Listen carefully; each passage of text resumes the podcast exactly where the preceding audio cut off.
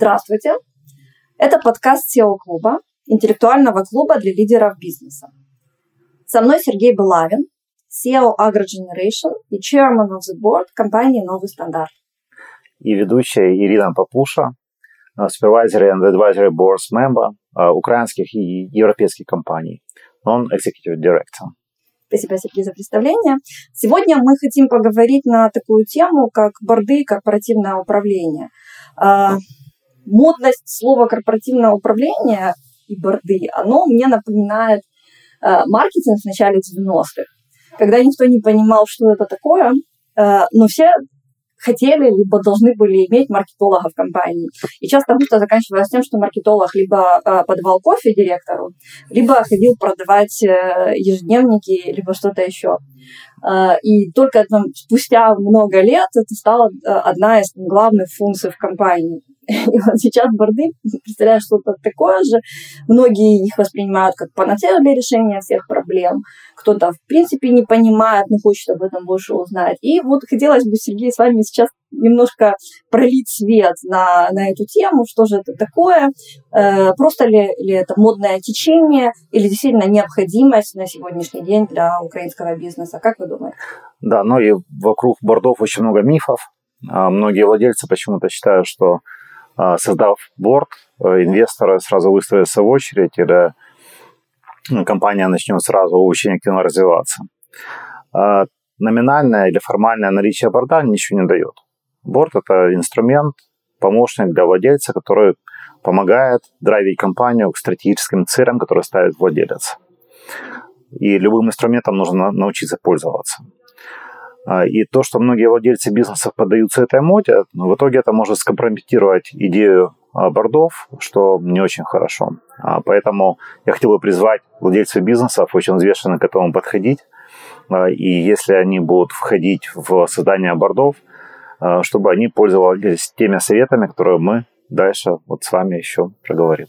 Да, я абсолютно с вами согласна. Очень не хотелось бы дискредитировать это направление. Я вот когда готовилась к нашей встрече, я думала, почему на самом деле сейчас это стало так модно. И нашла для себя два ответа. Ну, во-первых, потому что, конечно, сейчас промоутируют активно тему корпоративного управления для госкомпаний и для банковского сектора, то есть сейчас это законодательно необходимо.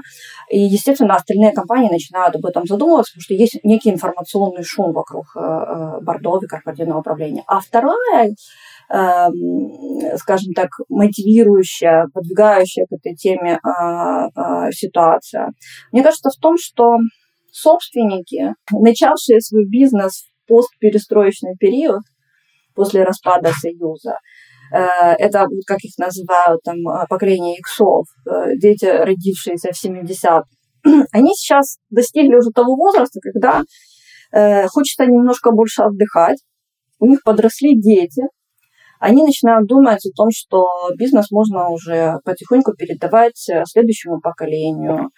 Либо эти собственники хотят выйти как минимум из, операти- из операционного управления. Где-то возникают ситуации, либо продажи компании, либо, не дай бог, раскола между собственниками.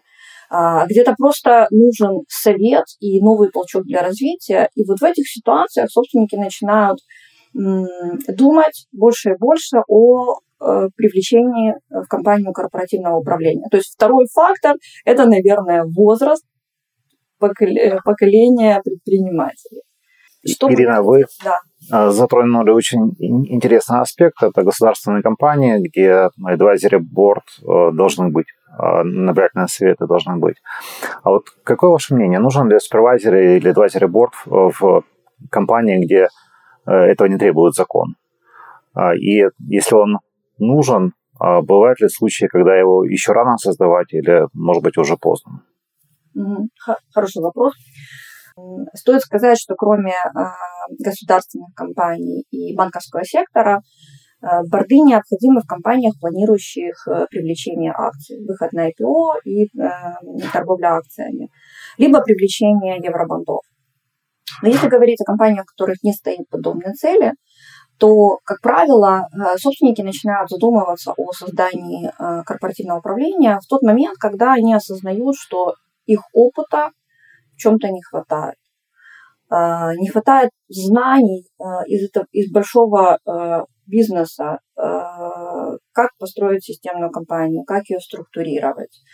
Где-то не хватает экспертизы, потому что при всем предпринимательском таланте нужен еще талант администраторов, которые идут следом и цементируют все то, что собственник, предприниматель несет компании. И, конечно, есть еще такой момент, как некая усталость собственника от одиночества. Особенно в тех ситуациях, когда собственник единоличный в компании, и ему просто не с кем посоветоваться. К сожалению, мало кто из executive team может открыто прийти и покритиковать определенное распоряжение, либо донести все риски открыто. Это как раз недостаток нанятого персонала, они слишком дорожат своим местом. А борд дает независимую точку зрения на все позитивные и негативные стороны решений, рисков и путей развития компании. А что вы думаете? Я думаю, что борд нужен на любом этапе развития компании, и основное – это готовность владельца. Если владелец готов к созданию advisory или супервайзера борда, значит, борд будет эффективен. Если владелец не готов, тогда нет смысла это начинать. То есть я считаю, что никогда не рано и никогда не поздно. И от этапа развития и бизнеса, и этапа, на котором находится владелец этого бизнеса, зависит то, каким будет борд, в какой форме он будет. Это может быть менторство на начальном этапе или полнофункциональный супервайзер борд в дальнейшем. Хотя у многих владельцев бизнеса в любом случае были, есть при развитии их компаний знакомые, с которыми они советуются и мнению которых они доверяют, адвайзеры или коучи, менторы. То есть можно считать, что у многих владельцев есть неструктурированные advisory boards. Advisory boards в неструктурированном виде. И вот теперь я хотел бы попросить, чтобы владельцы таких бизнесов, они представили, как может повыситься эффективность от работы компании, если этих менторов, коучей, адвайзеров собрать вместе в борд, в структурированный борд, борд, который будет помогать компании достигать э, стратегических целей, которые поставил владелец. А, ну вот вы сказали, что можно на любом этапе. То есть вы имеете в виду даже в момент создания компании борд уместен? Да, а, даже до создания компании а, владелец а, бизнеса или а, инициатор бизнеса, он, я считаю, что может извлекать пользу от того, что будет группа advisory board, которые будут ему советовать, каким образом правильно это сделать. А не будет ли это накладным для стартапа? Или вы имеете в виду, что это должен быть бесплатный борд? А, ну, разумеется, наверное, в первую очередь, когда владельцы бизнеса думают, задумываются о борде, они хотят пригласить в борд звезд. Если не Уоррена Баффета и Билла Гейтса, то как минимум Марка Цукерберга и пару президентов стран Большой Семерки. Остановитесь. Подумайте, какие стратегические цели у бизнеса. И найдите среди тех, с кем вы знакомы, людей, которым вы доверяете. И людей, у которых есть опыт создания бордов или работы в бордах. Или обратитесь в тематическую группу си и о-клуба. Мы всегда вам сможем помочь, подсказать, как правильно сделать. И по шагам описать, каким образом стоит заниматься внедрением бордов. Вообще, я думаю, что имеет смысл поэтапное внедрение. На первом этапе протестировать эту идею, протестировать готовность владельца, готовность компании. На первом этапе можно создать advisory board с не очень высоким бюджетом. А назовите, давайте сразу проясним для наших слушателей, какой это невысокий бюджет. Ну, например, три-пять тысяч долларов в месяц при ежемесячных встречах. Это бюджет на весь advisory board, который будет состоять из, из трех человек. Второй этап – это планомерная работа. Advisory board с умеренным бюджетом и цель – advisory борда на этом этапе – это трансформировать э, компанию э, и работу advisory board с тем, чтобы э, быть готовым стать supervisory board. Какие фу- суммы на этом этапе? Э, я думаю, что это пять-семь тысяч долларов в месяц при ежемесячных встречах на весь борд. То есть э, на трех, например, человек, э, членов advisory board. И третий этап – это этап совершенствования, когда advisory board уже переходит в supervisory board. И здесь бюджет зависит от желания владельца и от тех целей, которые ставятся перед компанией, стратегических целей. Ну, то есть там можно Уоррена Баффета уже рассматривать? Ну да, или, может быть, если не двух, то как минимум одного президента страны большой семерки. Да, отлично. Я, я хочу и... еще... добавить, что не обязательно делать встречи ежемесячно. Если мы уже выходим на этап, когда за бордом остается больше контролирующая функция, эти может, встречи могут быть сведены до четыре-шесть в год. Это, конечно, отчасти экономит бюджет, но, как правило, вот эта контролирующая функция, она уже на третьем этапе возникает. А на первом, втором там более коучинговая, э, стратегическая работа, и там сокращать количество встреч смысла не имеет. Да, я хотел бы добавить, что э, не факт, что э, члены advisory board, которые будут на первых двух этапах, они должны войти в supervisory board. Э, вполне возможно, что будет нужна другая квалификация людей, другой уровень э, их экспертизы. Э, и э, поэтому могут в supervisory board войти новые члены э, supervisory board. Э, да, абсолютно согласна. Плюс это новая кровь, которая всегда э, очень хорошо освежает э, взгляд на дальнейшее развитие. И мы как раз говорили о тех этапах, когда же все-таки лучше э, задумываться о формировании борда в компании. Как вы говорили, это можно делать всегда, да, верно. Но наиболее благоприятный период для этого – это стадия э, активного развития компании, когда вот этап go-go должен перерасти в системную компанию, в структурную, системно работающую компанию. Да, и с этим вопросом, кстати, связаны тоже и отложенная мотивация членов борда.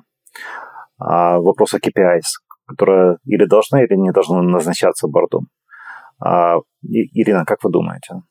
Мне очень часто задают этот вопрос. И вообще это самый спорный, на самом деле, вопрос в любой дискуссии о корпоративном управлении. Многие эксперты пытаются свести кей пи ай членов борда к кей пи ай executive team. И у меня всегда возникает встречный вопрос, чем тогда будет отличаться работа борда от, от работы executive team. Ведь таким образом сужается горизонт планирования и горизонт ответственности, потому что кей пи ай, например, беда или чистая прибыль, или оборот, или рабочий капитал, это всегда, в принципе, годовые цели. Да? Если борд свести к видению на год, э, то его основная функция стратегического развития компании и повышения стоимости, рыночной стоимости компании на рынок, она просто нивелируется.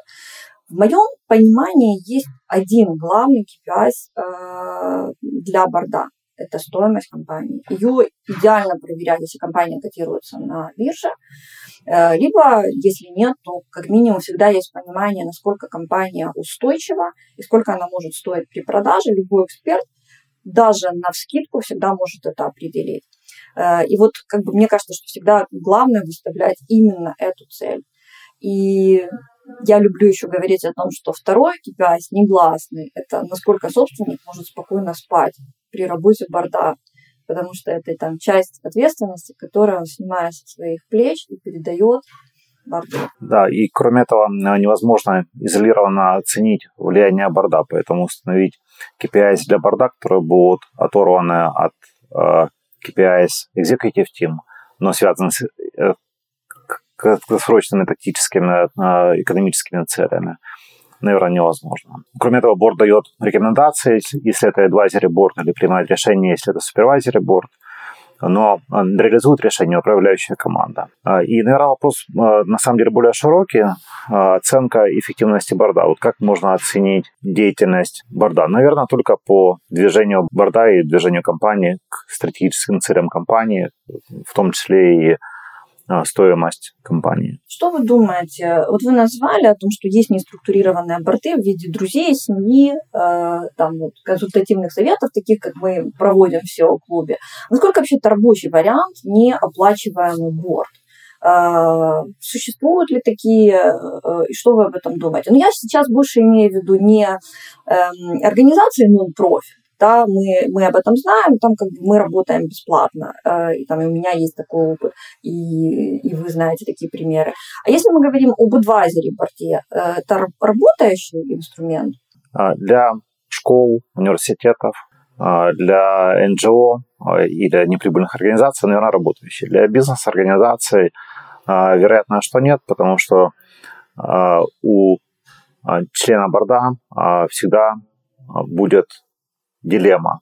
Если у члена борда есть время, конечно, он, скорее всего, будет готов помогать бесплатно. Но с течением времени, когда у этого специалиста появляется несколько бордов, он будет вынужден выбирать участие в том борде, где у него есть больше обязательств, в том числе борды, где он получает зарплату.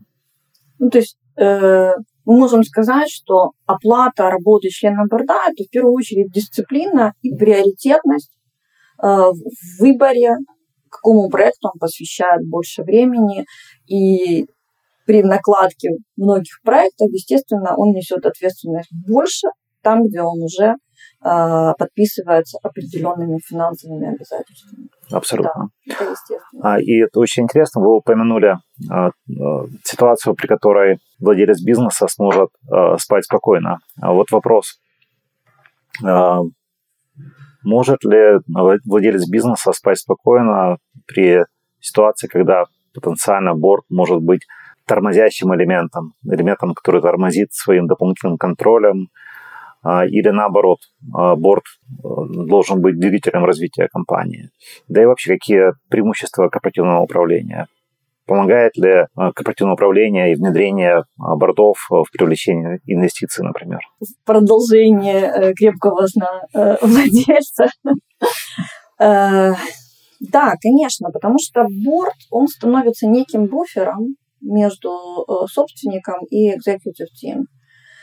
И, естественно, он снимает массу напряжения, и та энергия и время, которое собственник на это тратил, остается у собственника для, для того, чтобы заниматься развитием компании, стратегическим развитием, а не решением каких-то текущих вопросов. Что дает борд? Какие преимущества? В первую очередь, это заметный скачок в развитии компании за счет новой привносимой экспертизы членов борда. За счет того, что борд выстраивает системы, структурирует бизнес, формируется устойчивое, постоянное развитие.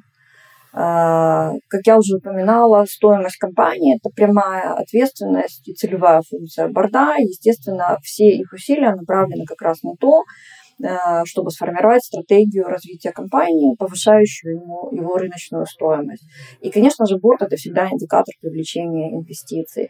В некоторых случаях необходимый, в некоторых случаях просто помогающий, повышающий репутацию компании на рынке. Особенно если в борде, ну, не обязательно там президенты «семерки», но все-таки значимые специалисты на рынке корпоративного управления. Естественно, это спокойствие собственника за счет названных выше моментов и за счет контроля в том числе. И вот здесь, отвечая на вопрос, тормозящий либо развивающий механизм в компании, который запускает борд, это зависит, конечно, от той функции и стадии развития, на котором находится и компания, и борд.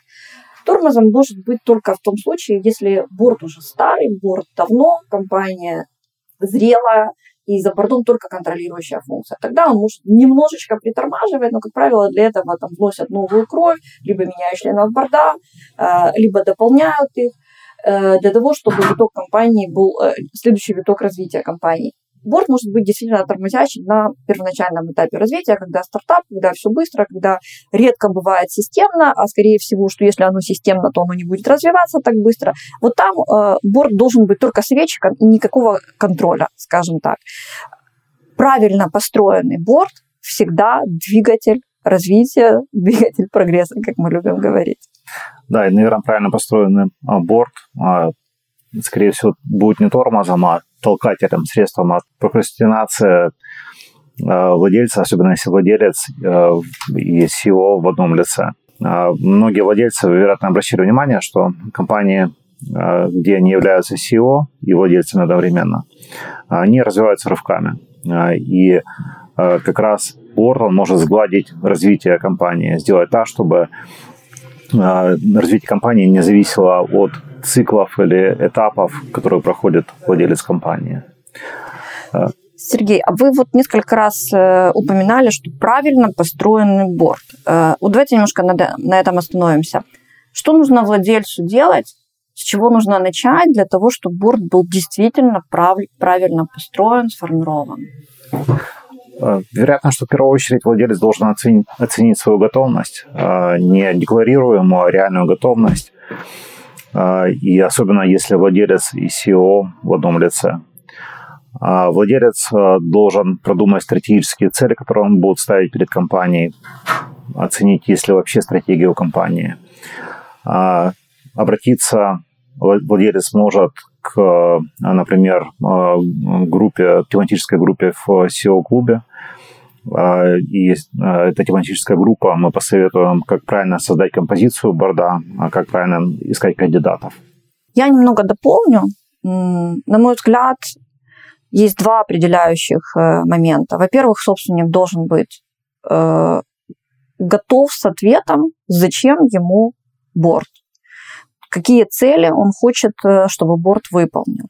И это может быть вот все, что мы перечисляли раньше, да, привлечение инвестиций, выход из бизнеса, разделение бизнеса, отход от операционной деятельности, выход просто в, в наблюдающую позицию, передача бизнеса детям. Ну, в общем, все, все что угодно, но собственник должен четко э, артикулировать цель, для которой он хочет сформировать борд.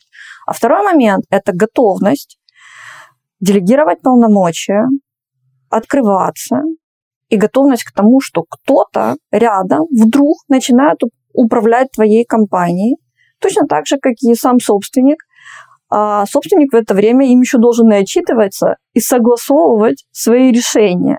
И вот тут вот, особенно для собственников, которые привыкли к чайка-менеджменту, тут большой челлендж.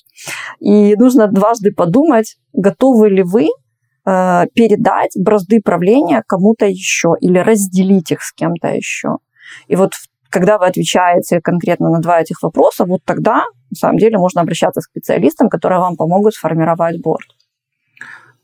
И, вероятно, помогает не столько само номинальное наличие борда, а правильно сделанный борд и владелец, который готов к внедрению борда. Если говорить о привлечении инвестиций, борд, само наличие борда вряд ли поможет сразу же привлечь инвестиции. Но, с другой стороны, борд поможет подготовить компанию к тому, чтобы компания позитивно воспринималась потенциальными инвесторами. Ну, точно так же, как возможно участие члена борда в привлечении инвесторов. А где бы мы могли почерпнуть больше информации, поделиться с нашими слушателями, какие ресурсы стоит читать, где можно учиться, какие институции существуют в плане корпоративного управления? В первую очередь я хотел бы посоветовать подписаться на телеграм-канал си и о-клуба по бордам, связанным с этой тематикой. Во-вторых, у нас есть тематическая группа экспертов в си и о-клубе, и вы можете вынести свой кейс в эту тематическую группу. Вы, и... вы имеете в виду консультативный совет? Консультативный угу. совет. И мы посоветуем э, наиболее правильный, на наш взгляд, путь к вашей цели. Ну, кроме этого, разумеется, есть вебинары, тематические встречи. Э, очень много проводятся дистанционных встреч сейчас. Есть ю си джей, Ukrainian Corporate Governance Academy, и ПАКУ, профессиональная ассоциация корпоративного управления, где можно обучиться корпоративному управлению, пройти курс, сдать экзамены. Можно учиться в Украине, можно учиться за рубежом. В Европе это INSIAD и эй эм ди швейцарский. А скажите, вы называли в Америке, в Америке... National Association of Corporate Directors. Это ассоциация корпоративных директоров американская, но можно стать членом тоже этой ассоциации, и находясь в Европе, и они проводят тренинги, курсы, связанные с корпоративным управлением и работой бордов. Ну, вот, кстати, я вошла в правление профессиональной ассоциации корпоративного управления в Украине, и мы как раз планируем объединиться с подобной ассоциацией в Европе, но следующим шагом будет Америка. Я думаю, что мы сможем объединить эту сеть для всех, так, чтобы независимые директора международных компаний смогли перейти к нам, а наши специалисты, следовательно, были открыты точно так же для международных международного рынка. А для чтения есть масса ресурсов. Они в основном, конечно, на английском языке, потому что опыт корпоративного управления у нас только зарождается. Нужно читать Harvard Business Review, американский, британский, подкасты, там, корпоративные университеты названных учреждений. Это все в открытом доступе, и вы сможете почерпнуть массу информации. Плюс, конечно, литература, ну, тоже в подавляющем большинстве она не переведена, она на английском языке. Сергей, я хочу поблагодарить вас за очень интересный разговор с шутками, прибаутками, семью, вернее, президентами СМИ развитых стран. Спасибо, что вы пригласили. Очень интересная дискуссия. Спасибо. Взаимно. И ждем участников си и о-клуба в нашей тематической группе и в телеграм-канале. До встречи. До встречи.